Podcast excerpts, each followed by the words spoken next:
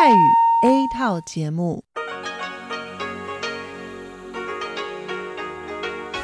ที่นี่สถานีวิทยุเรดิโอไต้หวันอินเตอร์เนชันแนล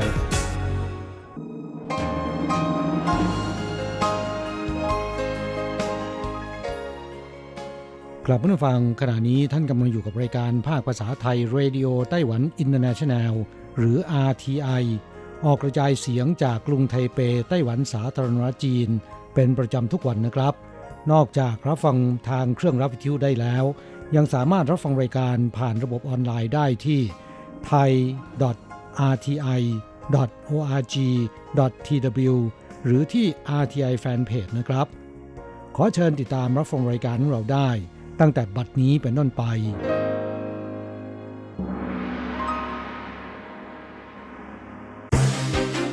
ลำดับแรก ขอเชิญติดตามรับฟัง ข่าวประจำวัน สวัสดีครับ คุณผู้ฟังที่เคารพ วันนี้วันอาทิตย์ที่ 22 กันยายน พุทธศักราช 2562 ขอเชิญพบกับการรายงาน สรุปข่าวเด่นในรอบสัปดาห์ที่ผ่านมา โดยผมแสงชัย กิตติภูมิวงศ์เริ่มกันด้วยข่าวแรก สัปดาห์ที่ผ่านมานะครับมีข่าวเรื่องของไต้หวันประกาศตัดสัมพันธ์ทางการทูตกับหมู่เกาะโซโลมอน และคีริบาส ในวันที่ 16 กันยายน นายอูเจาเซียรัฐมนตรีว่าการกระทรวงต่างประเทศของสหรัฐจีน ได้ประกาศตัดความสัมพันธ์กับหมู่เกาะโซโลมอน ประเทศพันธมิตรในมหาสมุทรแปซิฟิก หลังจากที่ประชุมคณะรัฐมนตรีโซโลมอนได้ผ่านมติให้ตัดสัมพันธ์กับไต้หวัน และหันไปสถาปนาความสัมพันธ์ทางการทูตกับจีนแผ่นดินใหญ่ ซึ่งเตรียมให้เงินช่วยเหลือ 5,000 ล้านดอลลาร์สหรัฐ ผลจากการตัดสัมพันธ์กับไต้หวันทำให้เกิดความสั่นสะเทือนในด้านความสามัคคี ทางนี้โซโลมอนเกิดแรงกระเพื่อม มีรายงานข่าวจังหวัดมาเลตาซึ่งเป็นจังหวัดใหญ่ที่สุดของโซโลมอนเกิดฝูงชนเดินขบวนตามท้องถนน แสดงความไม่พอใจ และไม่ต้อนรับจีน รวมทั้งประณามรัฐบาลโซโลมอนที่ดำเนินการสวนทางกับความต้องการของประชาชน ชาวจังหวัดมาเลตา จึงมีแผนประกาศแถลงการแยกเป็นเอกราชด้วย การตัดสัมพันธ์ทางการทูตอีกกรณีหนึ่งนะครับ คิริบาส ประเทศในแถบแปซิฟิก ประกาศตัดสัมพันธ์กับไต้หวัน อูเจาเซีย รัฐมนตรีว่าการกระทรวงต่างประเทศของไต้หวันแถลงข่าว ในตอนเที่ยงวันที่ 20 ประกาศตัดสัมพันธ์กับคิริบาส เช่นกัน พร้อมกล่าวว่ารู้สึกเสียใจ และขอประนามการตัดสินใจของคิริบาส อูเจาเซียประกาศว่าตั้งแต่บัดนี้เป็นต้นไป ไต้หวันตัดสัมพันธ์ทางการทูตกับคิริบาส ยุติความร่วมมือสองฝ่ายทั้งหมด พร้อมถอนเจ้าหน้าที่การทูตกับไต้หวัน และเรียกร้องคิริบาส ถอนเจ้าหน้าที่การทูตออกไปจากไต้หวันเช่นกัน อูเจาเซียกล่าวว่า ประธานาธิบดีคิริบาส เคยเรียกร้องต่อไต้หวัน บริจาคเงินก้อนใหญ่ เพื่อซื้อเครื่องบินพลเรือน แต่จีนแผ่นดินใหญ่ได้ให้คำมั่นบริจาคเงินยั่วยวนคิริบาส เขากล่าวว่าจีนกดดันไต้หวัน บีบคั้นให้ไต้หวันยอมรับหนึ่งประเทศสองระบบ แต่ไต้หวันไม่ยอมอ่อนข้อจากการรุกรานในเรื่องอำนาจอธิปไตยของจีนแผ่นดินใหญ่ ที่ผ่านมานั้นไต้หวันเพิ่งประกาศตัดสัมพันธ์กับโซโลมอนในวันที่ 16 และตัดสัมพันธ์กับคิริบาสในขณะนี้ทำให้ประเทศพันธมิตรไต้หวันในแปซิฟิกมีเพียง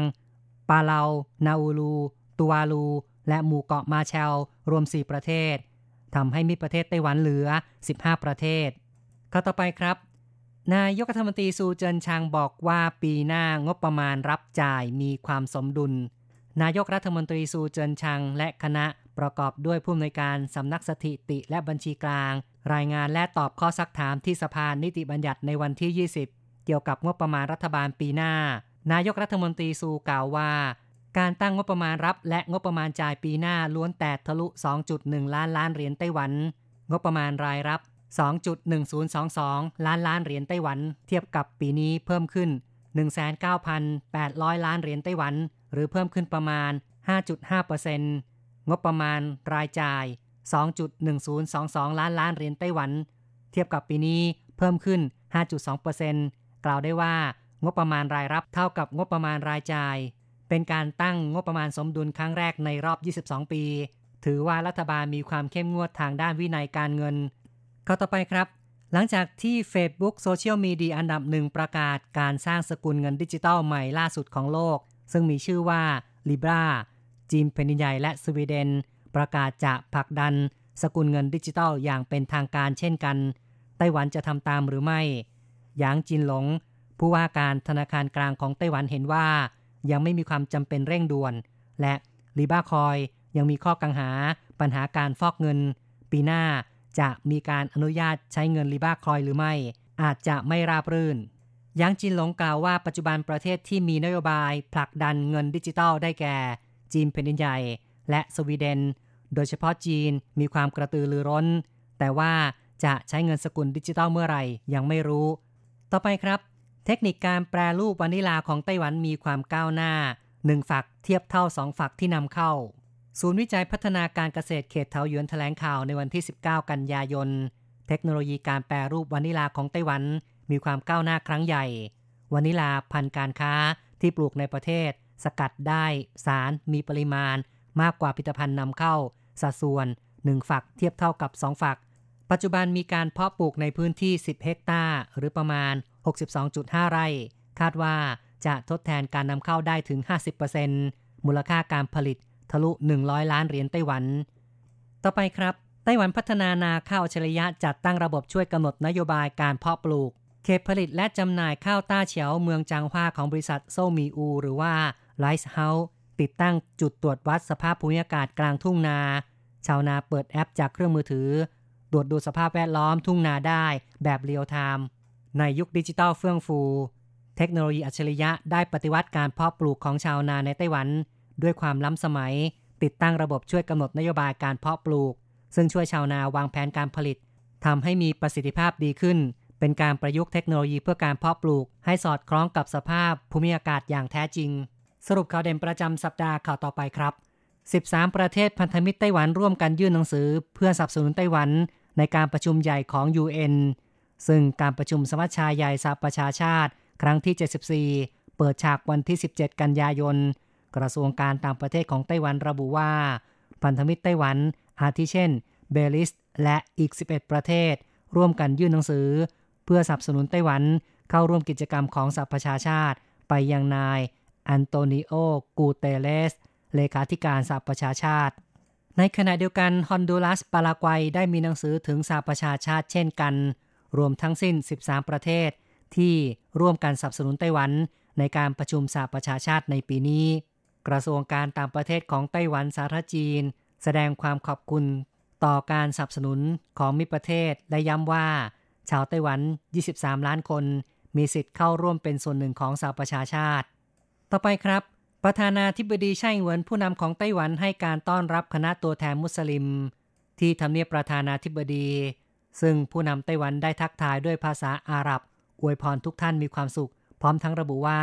ศาสนาอิสลาม เป็นศาสนาหนึ่งที่มีบทบาทระดับโลก และเทิดทูนสติภาพ โดยเฉพาะอย่างยิ่งต้องการเอาใจใส่ดูแล ต่อคนทุกยาก ยากจน ซึ่งมีบทบาทต่อลัทธิและการอบรมสั่งสอนของสังคมอันดี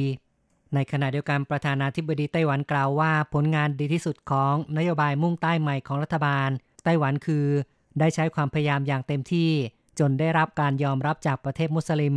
ในอนาคตไต้หวันจะสร้างความเป็นมิตรกับชาวมุสลิมต่อไปอย่างไม่หยุดยัง้งข้อต่อไปครับสินไหมประกันชีวิตหาคนรับไม่ได้นับหมื่นล้านรัฐบาล สั่งต้องหาผู้รับคืนให้ได้ภายใน 4 ปี สืบเนื่องจากผู้รับประโยชน์เงินสินไหมประกันชีวิตย้ายบ้าน อพยพไปต่างประเทศ เมื่อเสียชีวิตแล้ว บุตรหลานไม่ทราบว่า บุพการีทำประกันชีวิตไว้ และมีสินไหมทดแทนทำให้ปัจจุบันมีเงินสินไหมทดแทนข้างค้าง หาผู้รับไม่ได้นับหมื่นล้าน คณะกรรมการกำกับดูแลสถาบันการเงินของไต้หวันสั่งให้บริษัทประกันภัยชีวิตทุกแห่ง ต้องหาผู้รับประโยชน์ จากสินไหมทดแทนเหล่านี้ให้ได้ภายในเวลาที่กำหนด 2016 ถึง 2018 ต้องหาผู้รับประโยชน์ได้อย่างน้อย 75%ภายในสิ้นปีนี้ และปีหน้าต้องหาพบ 85%ปีถัดไป 93%ทั้งนี้ต้องหาพบและคืนถึงมือผู้รับประโยชน์ 100%ในปี 222 ต่อไปเป็นเรื่องของการหลอกลวง ซึ่งมีพยาบาลสาวดูดซับเหยื่อด้วยบัตรของขวัญได้เงิน 3,900 ล้านเหรียญไต้หวัน ตั้งแต่ตุลาคม 2015 เป็นต้นมา พยาบาลสาวรายหนึ่งประจำศูนย์พยาบาล ในนครไทยนาน ได้หลอกเพื่อนร่วมงานและญาติมิตรว่า มีความสนิทสนมกับผู้บริหารระดับสูงของห้างสรรพสินค้าชื่อดังในนครไทยนั้น ซื้อบัตรของขวัญส่วนลดพิเศษ 15-25%เหยื่อหลงเชื่อโอนเงินเข้าบัญชี พยาบาลสาวอย่างต่อเนื่อง ซึ่งในความเป็นจริง บัตรของขวัญซื้อได้ในราคาส่วนลดเพียง 2%เท่านั้น จึงเกิดการขาดทุนอย่างมหาศาลจนถูกจับได้ ซึ่งมีการหลอกเงินไปแล้ว6ล้าน4แสน2หมื่นเหรียญไต้หวัน ต่อมาพยาบาลสาวยังได้หลอกเงินผู้บริหาร ที่ทำงานในตลาดหลักทรัพย์แห่งหนึ่ง โดยใช้ลูกไม้เดิม ร่วมกันลงทุนเพื่อซื้อขายบัตรของขวัญของห้างชื่อดังในไต้หวัน หลอกเงินได้ถึง 3,925 ล้านเหรียญไต้หวัน แต่จนมุมถูกจับได้อายการศาลท้องถิ่นไทยนั้น สามารถตามเงินกลับมาได้ 3,842 ล้านเหรียญไต้หวัน ส่งฟ้องในข้อหาหลอกลวงต้มตุน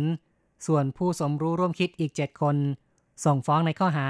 ละเมิดกฎหมายธนาคาร และประกอบกิจการธนาคารอย่างผิดกฎหมาย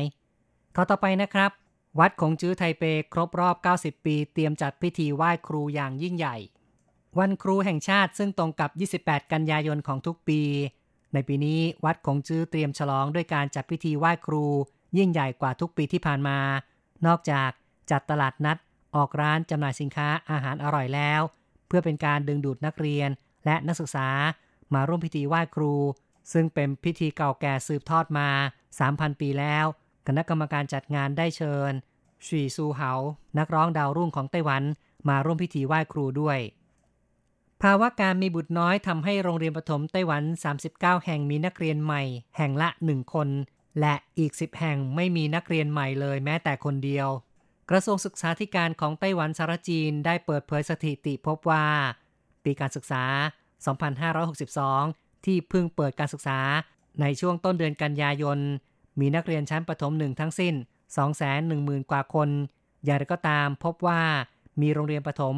39 แห่ง มีนักเรียนประถมหนึ่งแห่งละเพียงหนึ่งคน เพิ่มจากปีที่แล้ว ซึ่งมีเพียง 34 แห่ง และยังมีโรงเรียนประถมอีก 10 แห่งที่ไม่มีนักเรียนใหม่เพิ่มขึ้นเลย ปัจจุบันทั่วไต้หวันมีโรงเรียนประถมศึกษาประมาณ 2,500 กว่าแห่ง ประมาณ1ใน3ของทั้งโรงเรียน มีนักเรียนไม่ถึง 100 คน ในอนาคตมีแนวโน้มที่จะมีรูปแบบการเรียนการสอนแบบคละชั้นมากขึ้น ข้อต่อไปครับ สตมของไต้หวันกวาดจับควบคู่กับการรณรงค์ให้มอบตัว แรงงานต่างชาติผิดกฎหมาย ลดเหลือ 4-7หมื่นคน สำนักงงานตรวจคนเข้าเมืองกระทรวงมหาดไทยของไต้หวันแถลงในวันที่ 16 กันยายน หลังนาย ชิวฟงกวางผู้บัญชาการสำนักงงานตรวจคนเข้าเมืองคนใหม่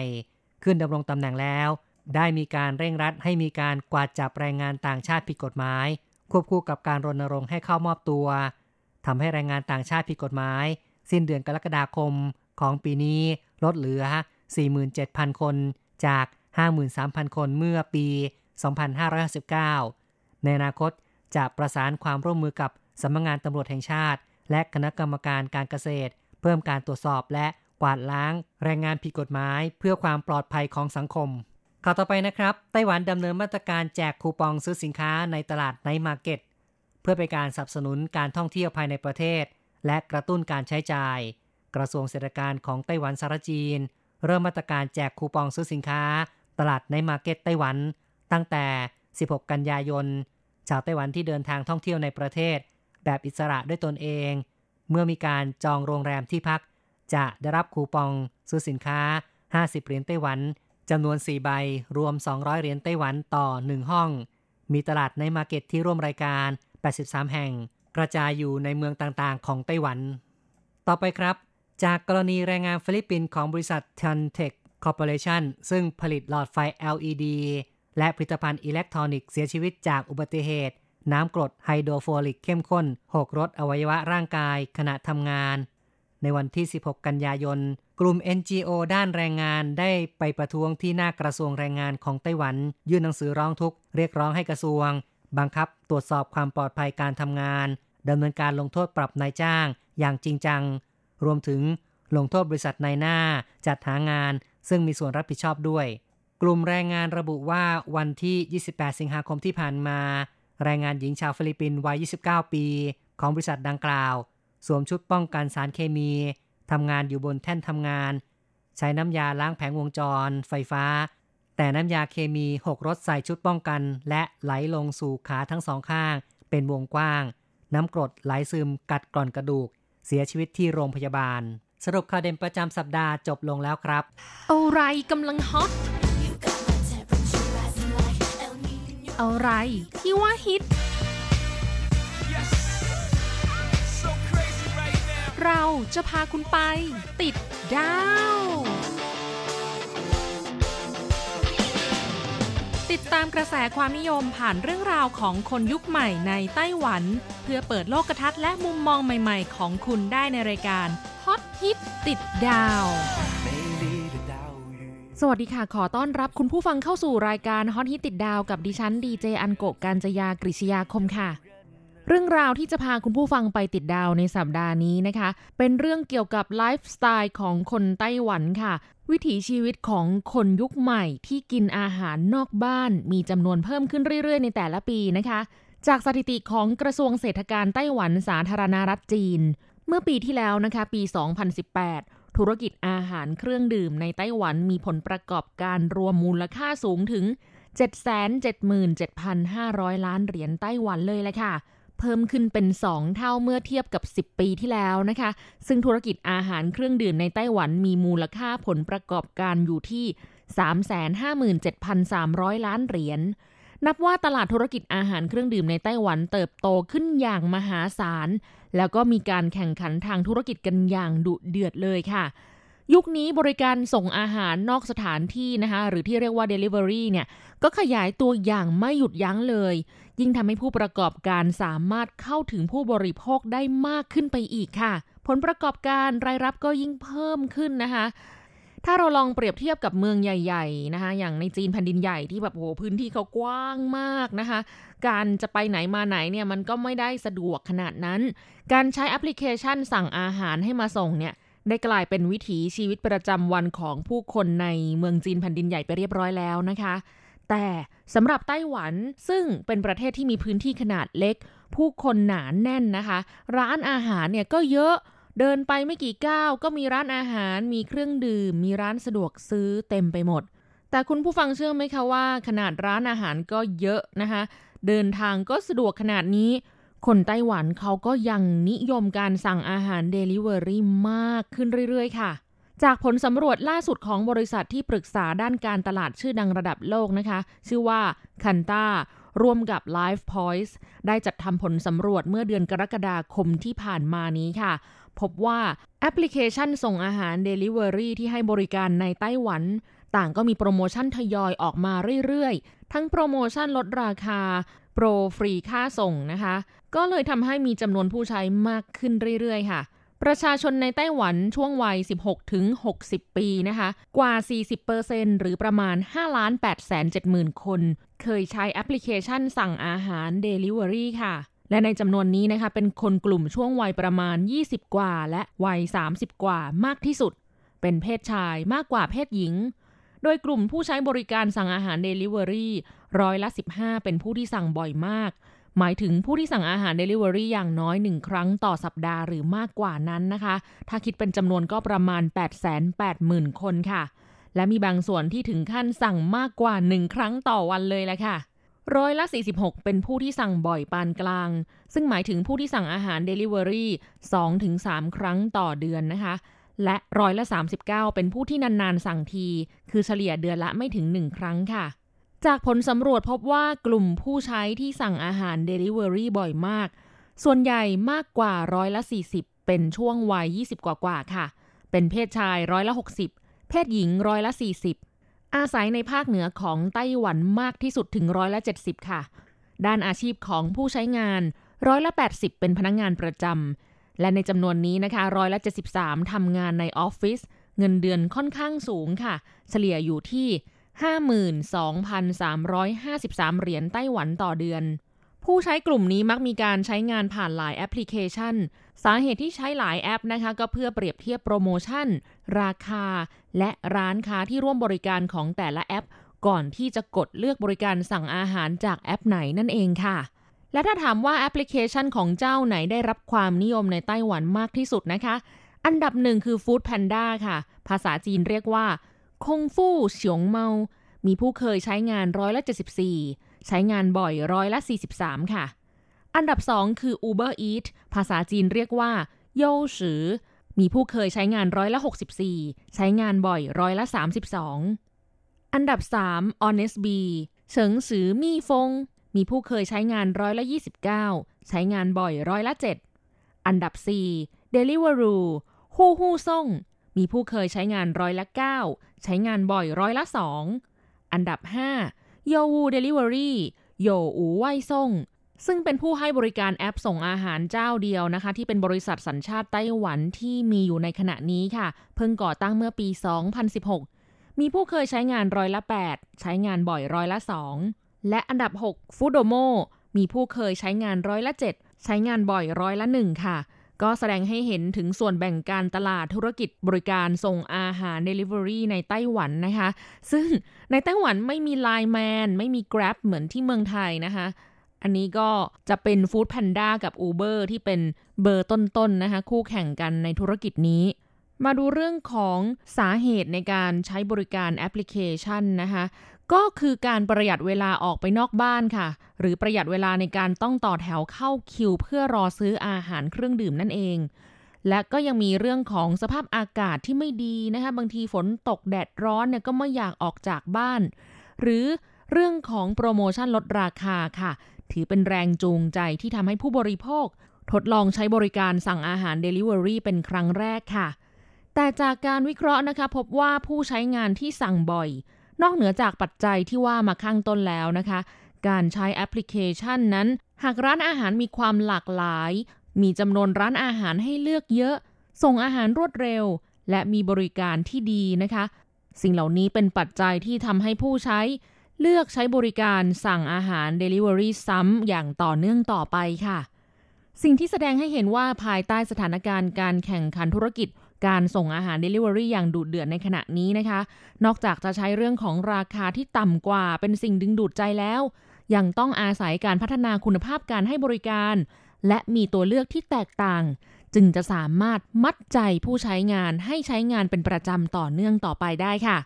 จากผลสำรวจยังพบอีกว่าบริการส่งอาหาร Delivery นะคะ เป็นอาหารมื้อหลักมากที่สุดค่ะ ร้อยละ 60 ของผู้บริโภค สั่งอาหารมื้อเย็น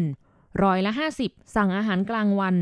และร้อยละ 40 สั่งอาหารว่างยามบ่ายนะคะ หรือที่เรียกว่าเซียอูฉา สะท้อนให้เห็นว่าการรับประทานอาหารเย็นกับคนในครอบครัว การรับประทานอาหารกลางวันกับเพื่อนร่วมงาน หรืออาหารว่างยามบ่าย เป็นเรื่องปกติไปแล้วนะคะ ที่จะสั่งแบบ Delivery มารับประทาน ส่งถึงที่ไม่ต้องออกไปไหนสำหรับประเภทของอาหารที่ได้รับความนิยมมากที่สุดได้แก่ อาหารประเภทข้าวและบะหมี่จานเดียวค่ะ ที่รับประทานง่าย ๆนะคะ รวมไปถึงข้าวกล่อง เปี้ยนตัง และอาหารฟาสต์ฟู้ดค่ะ รองลงมาคือเครื่องดื่มมือเขย่าหรือโซยาวอินเลี้ยวนอกจากนี้อาหารประเภทที่ต้องต่อคิวนานๆ ก็ได้รับความนิยมสูงนะคะ สามารถดึงดูดผู้บริโภคได้เป็นอย่างมากค่ะ ที่ว่าต้องต่อคิวนานๆ ก็คือพวกที่เป็นร้านดังๆ มีเมนูเด็ดๆ นะคะ สะท้อนให้เห็นว่าบริการแอปพลิเคชันส่งอาหาร Delivery นั้น ผู้บริโภคให้ความสำคัญในเรื่องของการประหยัดเวลา และประหยัดกำลังในการที่ต้องไปยืนรอต่อแถวด้วยนะคะ บริษัทที่ปรึกษาด้านการตลาดที่จัดทำผลสำรวจนี้เขาวิเคราะห์ว่า ถึงแม้การจัดโปรโมชั่นลดราคา หรือฟรีค่าส่งจะสามารถเพิ่มจำนวนการใช้งานของผู้ใช้ได้ แต่ก็ไม่สามารถพัฒนาด้านผลประกอบการได้ในระยะยาวค่ะ การพัฒนาแอปพลิเคชันให้มีความแตกต่างอย่างไร มีความสะดวกกับผู้ใช้งานให้มาก และมีอาหารตัวเลือกที่หลากหลาย เป็นกุญแจสำคัญในการพัฒนาการใช้งานแอปพลิเคชันที่ต่อเนื่องมากกว่าค่ะมาดูอีกข่าวหนึ่งนะคะ ซึ่งก็เกี่ยวข้องกับธุรกิจการส่งอาหาร Delivery แต่เป็นบริการใหม่ที่ทาง Uber Eats นะคะ จับมือกับร้านสะดวกซื้อ Family Mart ในไต้หวัน ไม่เพียงแต่ส่งอาหารจาก Family Mart เท่านั้น ยังทำให้ Uber Eats กลายเป็นแอปพลิเคชันเจ้าแรก ที่ส่งสินค้าปลีกของใช้ในชีวิตประจำวันอย่างรวดเร็วอีกด้วยนะคะ ซึ่งก็จะเริ่มให้บริการตั้งแต่วันที่ 25 กันยายนนี้เป็นต้นไปค่ะ โดยให้บริการในกรุงไทเป และนครนิวไทเปแต่ไม่รวมเขตตั้นซุย หลินโค ทั้งเขตนะคะ และเขตหลูโจวเขตซินจวง เขตอูกูในบางส่วนค่ะ ลูกค้าสามารถสั่งสินค้าจาก Family Mart ผ่าน Uber Eats ได้นะคะ ตั้งแต่เวลา 9 นาฬิกาถึงตีหนึ่งและในอนาคต Family Mart ก็อาจจะขยายขอบเขตการให้บริการที่กว้างมากขึ้นนะคะ รวมถึงขยายบริการอื่นๆ เพิ่มด้วย ก็ต้องรอดูกันต่อไปนะคะว่าสภาพสังคมในไต้หวันเนี่ย จะเปลี่ยนแปลงไปแบบไหนนะ คือเหมือนกับว่า คนจะไม่ค่อยอยากออกจากบ้านและอะไรๆก็สั่งมาได้นะคะ แป๊บเดียวเดี๋ยวมาส่งทันใจเลย คือกระบวนการในการสั่งของจาก Family Mart ผ่าน Uber Eats นะคะ ก็คือ พอผู้บริโภคกดสั่งสินค้าในแอปพลิเคชันแล้วรายการเนี่ยก็จะส่งตรงไปถึงแท็บเล็ตของพนักงานที่คลังสินค้า Family Mart ทันที พนักงานของ Family Mart นะคะก็จะรีบหยิบสินค้ามา และรอพนักงาน Messenger ของ Uber Eats มารับไป แล้วก็ขี่มอเตอร์ไซค์ไปเพื่อนำส่งถึงมือผู้บริโภคอย่างรวดเร็วค่ะ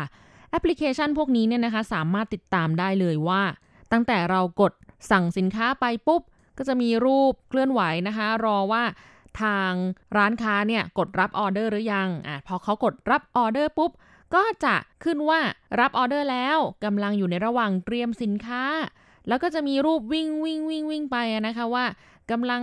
บรรจุสินค้าถ้าเป็นร้านอาหารก็กำลังทำอาหารอยู่พอทำอาหารเสร็จนะคะ ทางร้านเนี่ยก็จะกดส่งออเดอร์ให้ทาง Messenger นะคะ ซึ่ง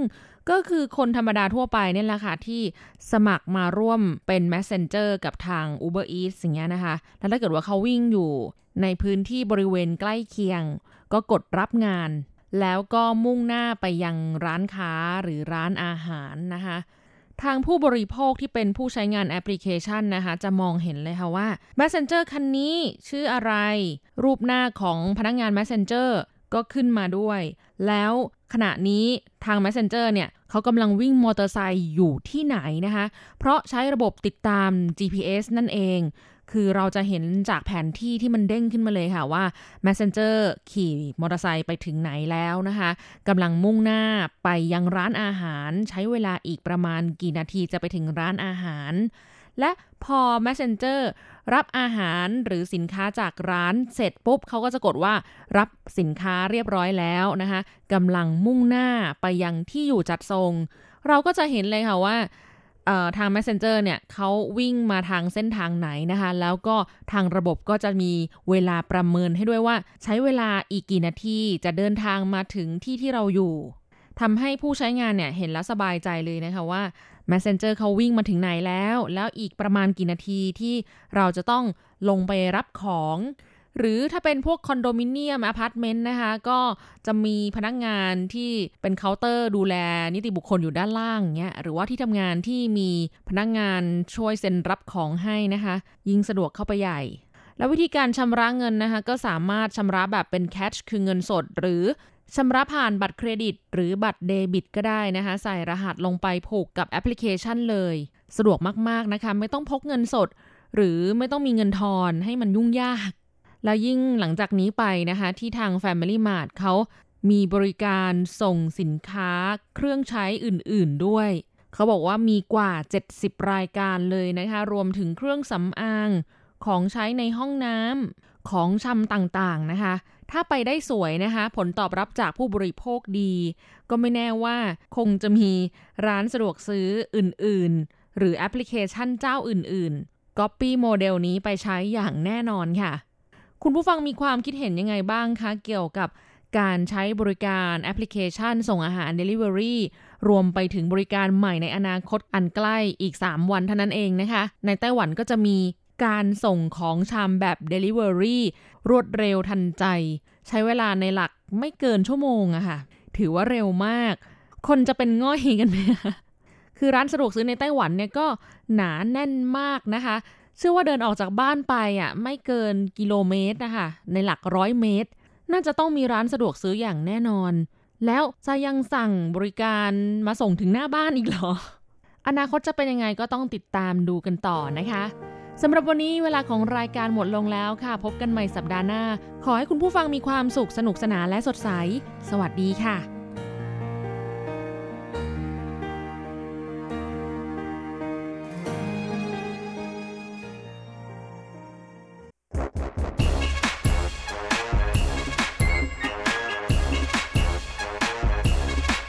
โยโยโยโยโยกะกะกะขาเมาทั้งหลายล้อมวงกันเข้ามาได้เวลามาสนุกกันอีกแล้ว Here we go，放音乐一下全身摇。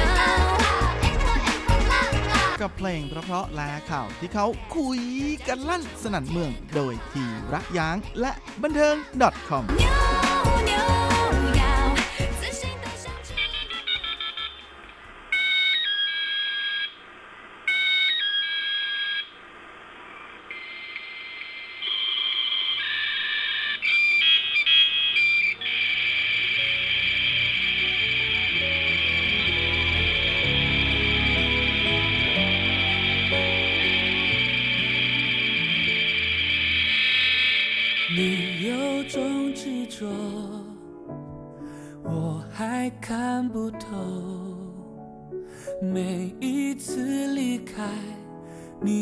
会回头。流浪了多久，也没见过你泪流。单纯想取暖，然后飞走。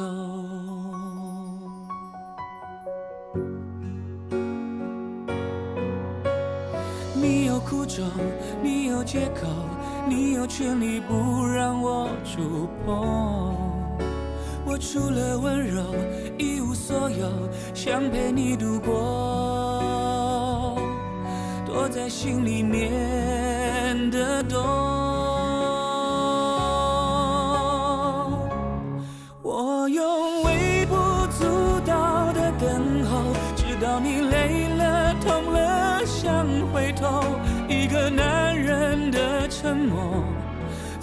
了太多情绪，从不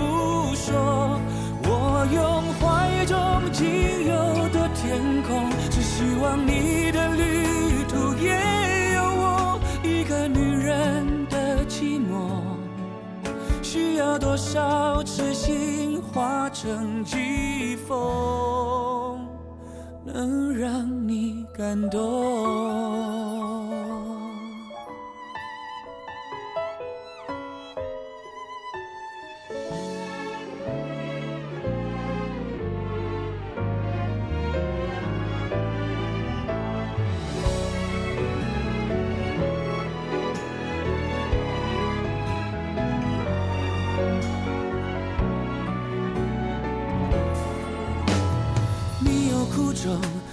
借口，你有权利不让我触碰。我除了温柔一无所有，想陪你度过，躲在心里面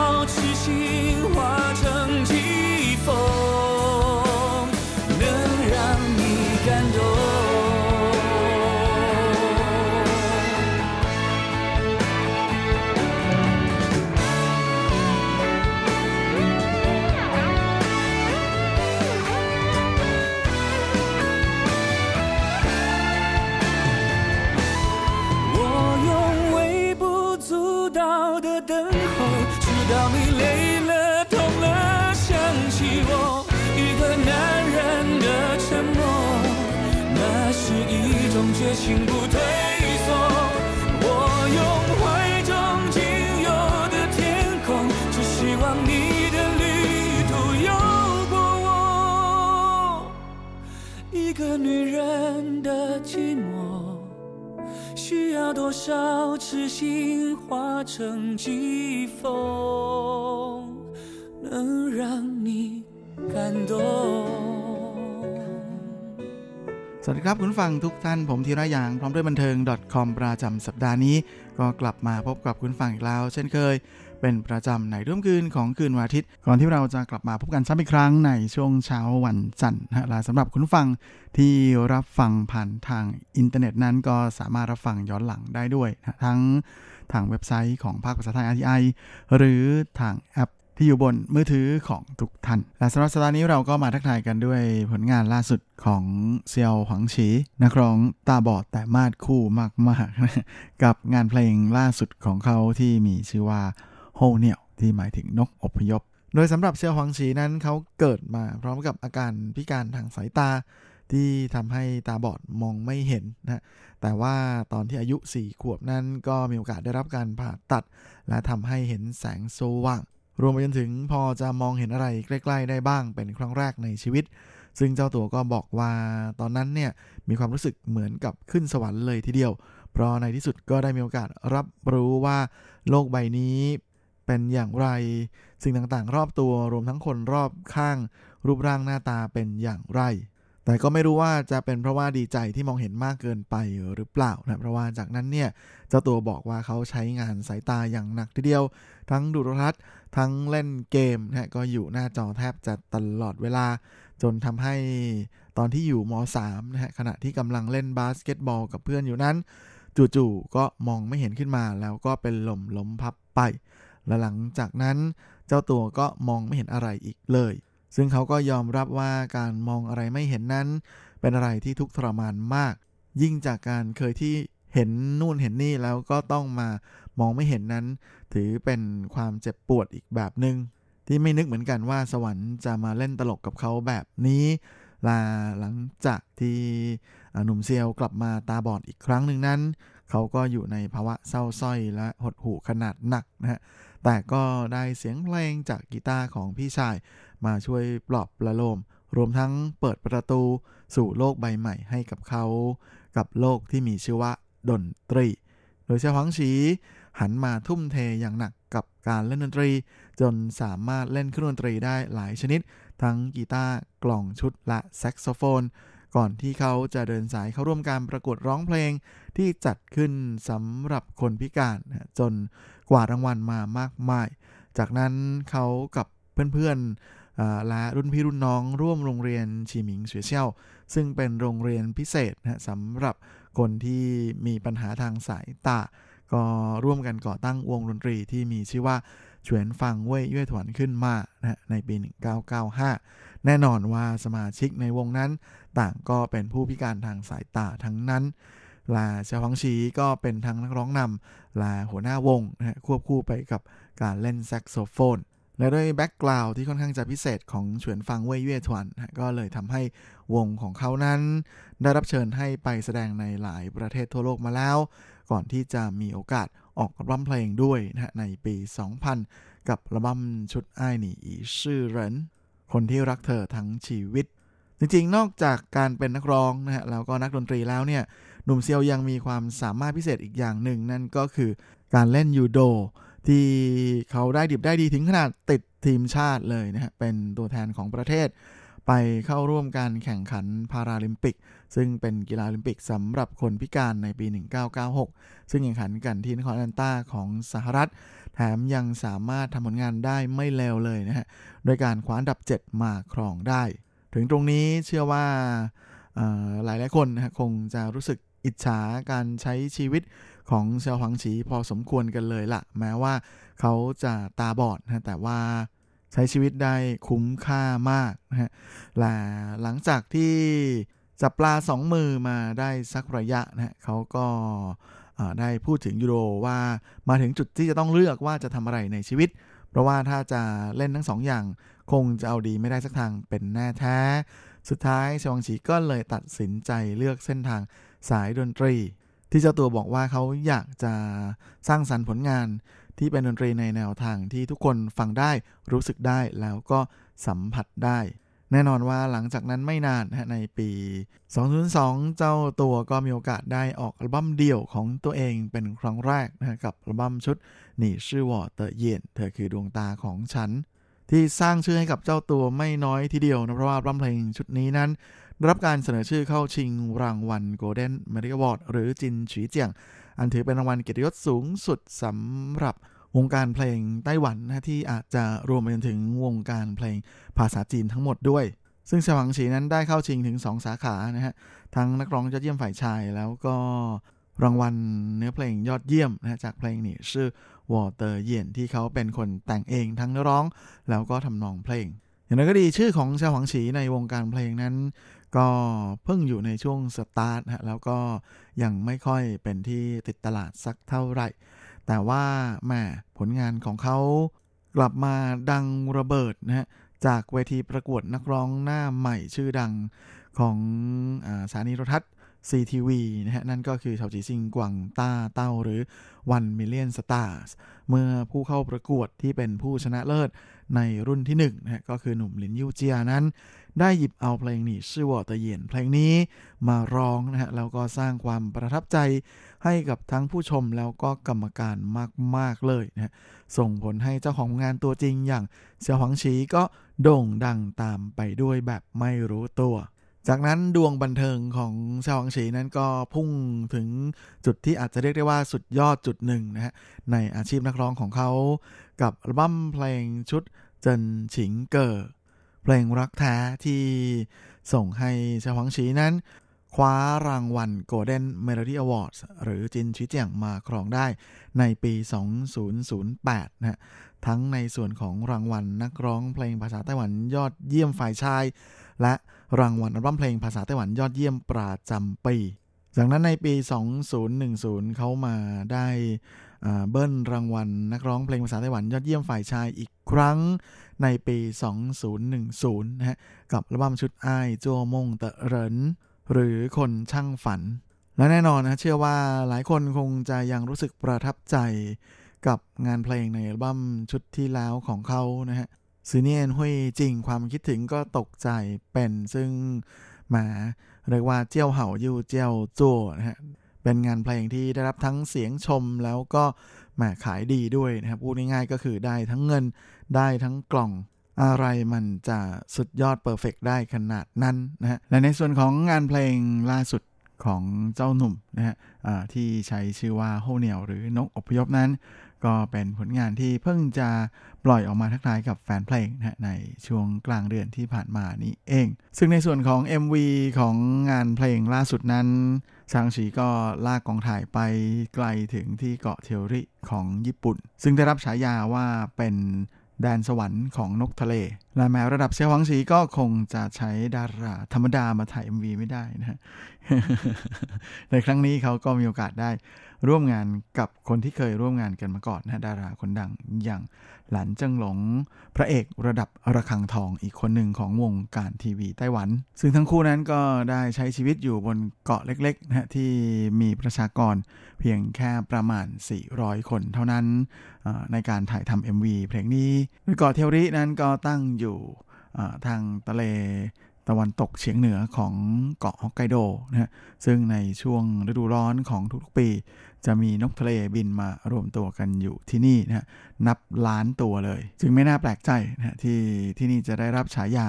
ให้เป็นสวนสวรรค์ของนกทะเล และการเดินทางก็เป็นอะไรที่ค่อนข้างจะลำบากไม่น้อยทีเดียวนะเพราะว่าจะต้องนั่งรถจากซัปโปโรนะฮะไปที่ท่าเรือ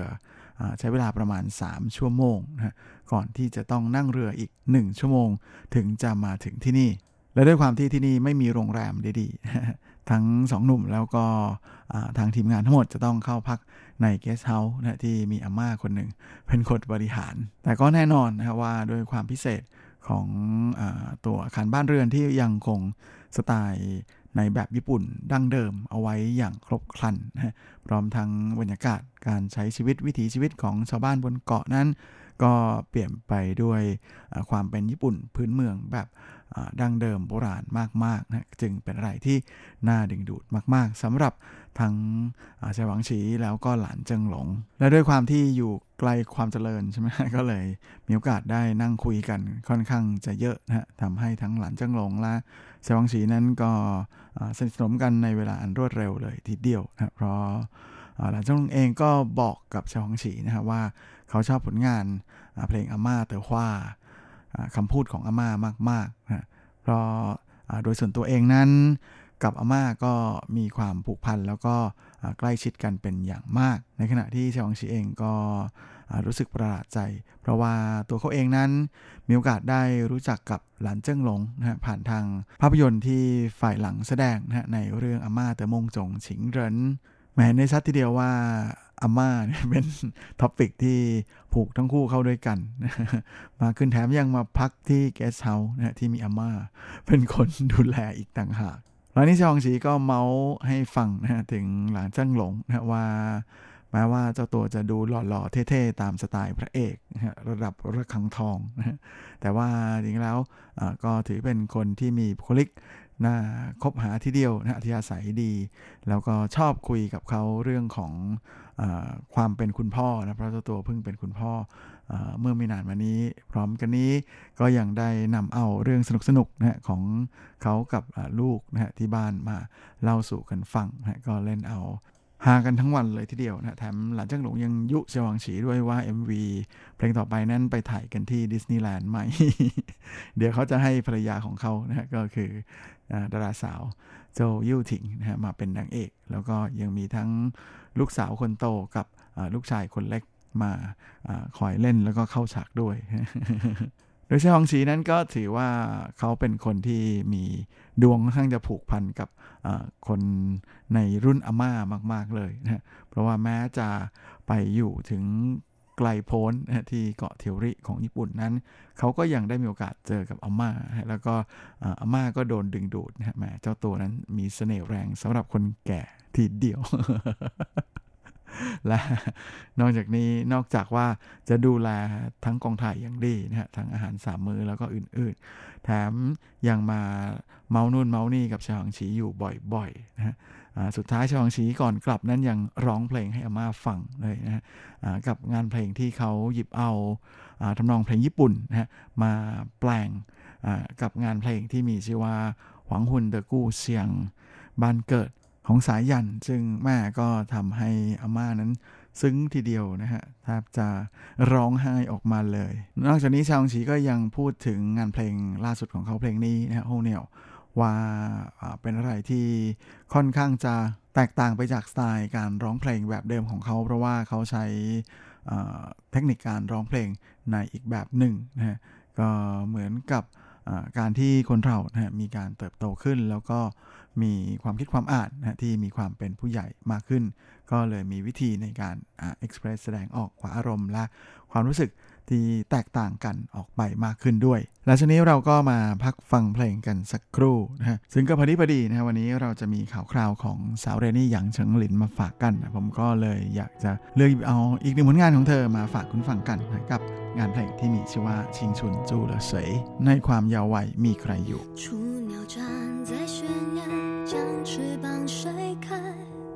光沾着午睡，反射一些不安。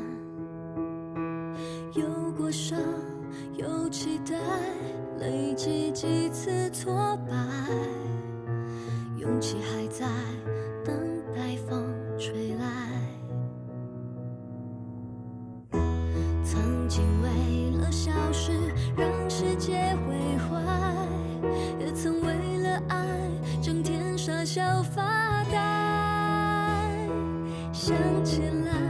真奇怪。仿佛自己。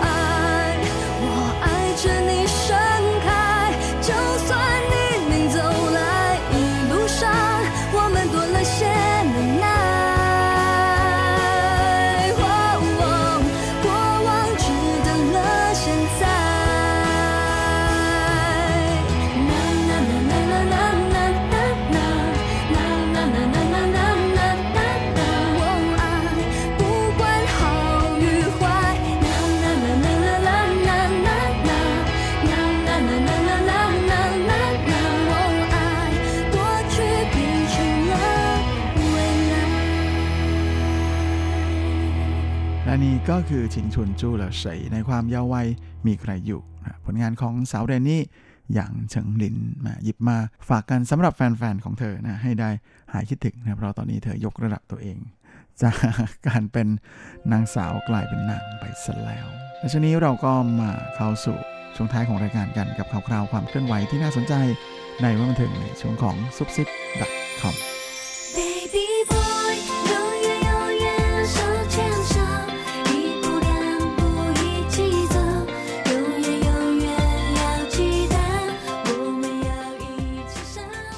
สำหรับซุปเปอร์คอมประจำสัปดาห์นี้ก็เช่นเคยกับข่าวคราวความเคลื่อนไหวที่น่าสนใจในวันเทิงแบบจีนๆและสำหรับสัปดาห์นี้ เราก็มาเริ่มเมาส์กันที่ข่าวคราวของสาวเรนนี่อย่างเฉิงหลินกันก่อนเลยนะฮะมาช่วงนี้หลังจากที่ก่อนหน้าที่หลี่หลงเฮานะโพสต์ภาพออขอแต่งงานนะฮะแล้วอย่างเฉิงหลินก็ตอบ yes มานั้น ล่าสุดก็มีการลือกันลั่นสนั่นเมืองทีเดียวนะฮะว่าเมื่อวันที่ 17 กันยาที่ผ่านมานั้นทั้งสองคนนะก็ได้ไปจดทะเบียนสมรสกันเรียบร้อยแล้วนะที่เฮอเฟยในจีนแผ่นดินใหญ่ และเมื่อช่วงกลางสัปดาห์ที่ผ่านมานะสาวเจ้าก็ได้ไปปรากฏตัว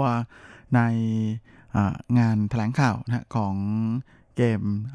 มือถือที่เธอเป็นพรีเซนเตอร์อยู่นะฮะพร้อมกันนี้ก็เลยโดนผู้สื่อข่าวถามถึงเรื่องนี้นะฮะสาวเจ้าก็บอกเสียงดัง ๆ ฟังชัด ๆ เลยว่า ใช่ คราวนี้ก็เลยโดนผู้สื่อข่าวแซวนะว่าอ้าวแบบนี้ก็จะต้องเรียกเป็นคุณนายหลี่ได้แล้วละสิอะไรประมาณอย่างนั้น สาวเจ้าก็บอกแต่เพียงว่ายินดีแล้วแต่อยากจะเรียกก็ตามสบายรอบนี้สาวเจ้าก็บอกด้วยนะฮะว่าที่เรียกวันนั้นก็ไม่ได้เป็นเพราะอะไรหรอก ไม่ได้ไปดูเลิกอะไรทั้งนั้น แต่เป็นเพราะว่าทั้งคู่มีคิวว่างวันนั้นพอดีแหมอะไรจะงานรัดตัวสักขนาดนั้น นอกจากนี้สาวเรนนี่ยังเล่าให้ฟังอีกนะว่าด้วยความที่ทั้งคู่นั้นคิวแน่นจริงๆนะฮะก็เลยอาจจะต้องอยู่ห่างๆกันสักพักหนึ่ง แล้วก็ช่วงนี้อาจจะต้องเจอกัน อาจจะได้เจอกันนะเพียงแค่เดือนละครั้งเท่านั้นเอง โดยเธอยังย้ำอีกนะบอกว่า ก็คงจะไม่มีโอกาสจัดงานแต่งงานนะฮะไม่ว่าจะเป็นทั้งที่ไทเปหรือว่าที่ปักกิ่ง แต่ก็คงจะเป็นการเลี้ยงแบบง่ายๆ แค่นั้นนะฮะเพราะว่าทั้งเธอแล้วก็สามีของเธอนั้นก็ยอมรับว่าเป็นคนที่มีเพื่อนสนิทน้อยนะฮะแล้วก็มีญาติน้อยเหมือนกัน อย่างหลีหลงเฮานั้นก็มีเพียงแค่คุณแม่เท่านั้น ก็เลยอยากจะให้ทุกอย่างนั้นเป็นไปอย่างเรียบง่ายแถมยังเชิงลินนะยังบอกด้วยนะว่าเธอยึด หลักการ 3 ไม่กับ 1 ไม่มีนนั่นก็คืออไม่มีเด็กถือดอกไม้ ไม่จัดพิธีแต่งงานที่ชายทะเล แล้วก็ไม่โยนดอกไม้ แต่ว่าเธอก็เเปลี่ยนความคิดของตัวเองเหมือนกันนะบอกว่าถ้าหากเธอรู้สึกว่ามีความสุขมากๆ จริงๆ ก็อยากจะส่งต่อความสุขนี้ให้กับเพื่อนๆ เหมือนกัน อย่างไรก็ดีในงานเลี้ยงของเธอเนี่ยก็จะไม่มีเพื่อนเจ้าสาวนะเพราะฉะนั้นก็เป็นการบอกผ่านสื่อนะไปยังเพื่อนสนิทของเธอที่เคยประกาศอยากจะเป็นเพื่อนเจ้าสาวอย่างเจ้าหนุ่มพันเวยปัวนะบอกว่าลืมมันไปได้เลยอะไรประมาณนั้นจริงๆ ก่อนหน้านี้ตอนที่หลีหลงเฮานะครับประกาศขอแต่งงานของเธอกับเธอ แล้วก็สาวเจ้าก็ได้ยอมรับไปแล้วนะฮะแล้วก็จากนั้นเดือนหนึ่งเนี่ยก็มีการจัด งานแถลงข่าวในส่วนของการเซ็นสัญญาเข้าเป็นศิลปินในสังกัดของ EMI นะฮะของสาวเจ้า ซึ่งตอนนั้นเนี่ยเธอก็ประกาศว่า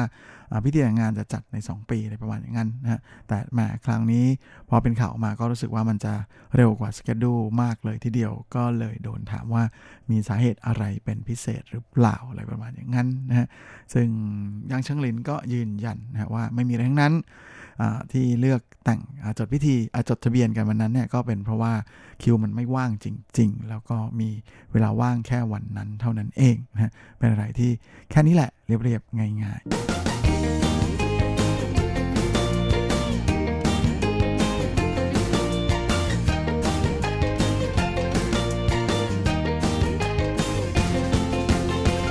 อีกคราวนี้มาดูกันที่หนังไต้หวันนะฮะที่เป็นภาพยนตร์ย้อนยุคนะฮะทำเกี่ยวกับเรื่องราวของยุคเผด็จการนะฮะแหมเป็นอะไรที่เข้ากับยุคสมัยนี้ทีเดียว กับฟันเซลนะฮะหรือ The Detention ภาพยนตร์ที่สร้างขึ้นจากเกมออนไลน์ชื่อดังของไต้หวัน ซึ่งเพิ่งจะเข้าฉายนะฮะเมื่อช่วงสุดดาที่ผ่านมานะก็ปรากฏว่าแม่ได้รับกระแสตอบรับดีเกินคาดเลยทีเดียวนะเพราะว่าแค่ในวันแรกที่เข้าฉายนะฮะก็สามารถทำรายได้ในไต้หวันมากถึง 18 ล้าน NT ซึ่งเมื่อวันเสาร์ที่ผ่านมานะทางผู้กำกับของภาพยนตร์เรื่องนี้นะฮะสุยฮันเฉียงก็ได้นำนักแสดงที่เป็นดารานำหวังจิ้งนะแล้วก็จึงจิ้งหวา ไปพบปะกับแฟนๆนะในการออกฉายที่ไถจง แล้วก็ซินจูนะฮะพร้อมกับพูดถึงรายได้ที่แหมทำรายได้เยอะจากการออกฉายนั้นว่า ขอบคุณคนดูทุกคนที่เสียเงินซื้อบัตรเข้ามาชมภาพยนตร์ของเขานะในขณะที่หวังจิ้งละเจิงจิ้งหวานั้นก็บอกว่าได้ขึ้นไปดูกระแสตอบรับนะของแฟนๆทางเน็ตแล้วก็รู้สึกดีใจมากๆ ที่ทุกคนชอบฝันเซี่ยว โดยหวังจิ้งนางเอกสาวนะของภาพยนตร์เรื่องนี้ก็ได้ขึ้นไปโพสต์ความรู้สึกของเธอบน Facebook นะบอกว่าสำหรับเธอแล้วฝันเซี่ยวนั้นไม่เพียงแต่จะเป็นภาพยนตร์สยองขวัญนนะแต่ว่ามันเป็นโศกนาฏกรรม แล้วก็เป็นโศกนาฏกรรมที่ทำให้คนรู้สึกเศร้าใจมาก ๆ แม้ว่าเรื่องนี้จริง ๆ อาจจะนะผ่านไปนานจนคนลืมๆกันไปแล้ว แต่ จริง ๆ แล้วนั้นพวกเราไม่ได้ลืมมัน แล้วก็คงจะไม่ลืมด้วย เพราะว่ามันยังอยู่ในจิตใจของพวกเราไปอีกนานแสนนาน ก็เหมือนกับความรู้สึกของฟางรุ่ยซิน อันนี้ก็คือชื่อนางเอกนะในเรื่องว่าไม่เคยมันเป็นความรู้สึกที่ไม่เคยห่างจากตัวเธอไปเลย และการที่พวกเราได้มีโอกาสใช้ชีวิตอย่างมีความสุขในทุกวันนี้ก็ต้องขอบคุณสิ่งที่ดีที่เสรีภาพให้กับเรา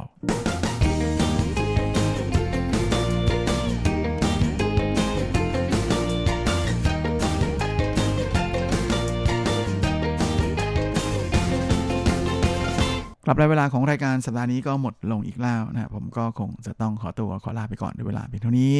เอาไว้ว่าเราค่อยกลับมาพบในครั้งอาทิตย์หน้าเช่นเคยในวันและเวลาเดียวกันนี้ ส่วนสำหรับวันนี้ก็ขอพรให้คุณฟังทุกท่านนั้น โชคดีมีความสุขสุขภาพแข็งแรงกันทุกหน้าทุกคนเฮงๆและสวัสดีครับ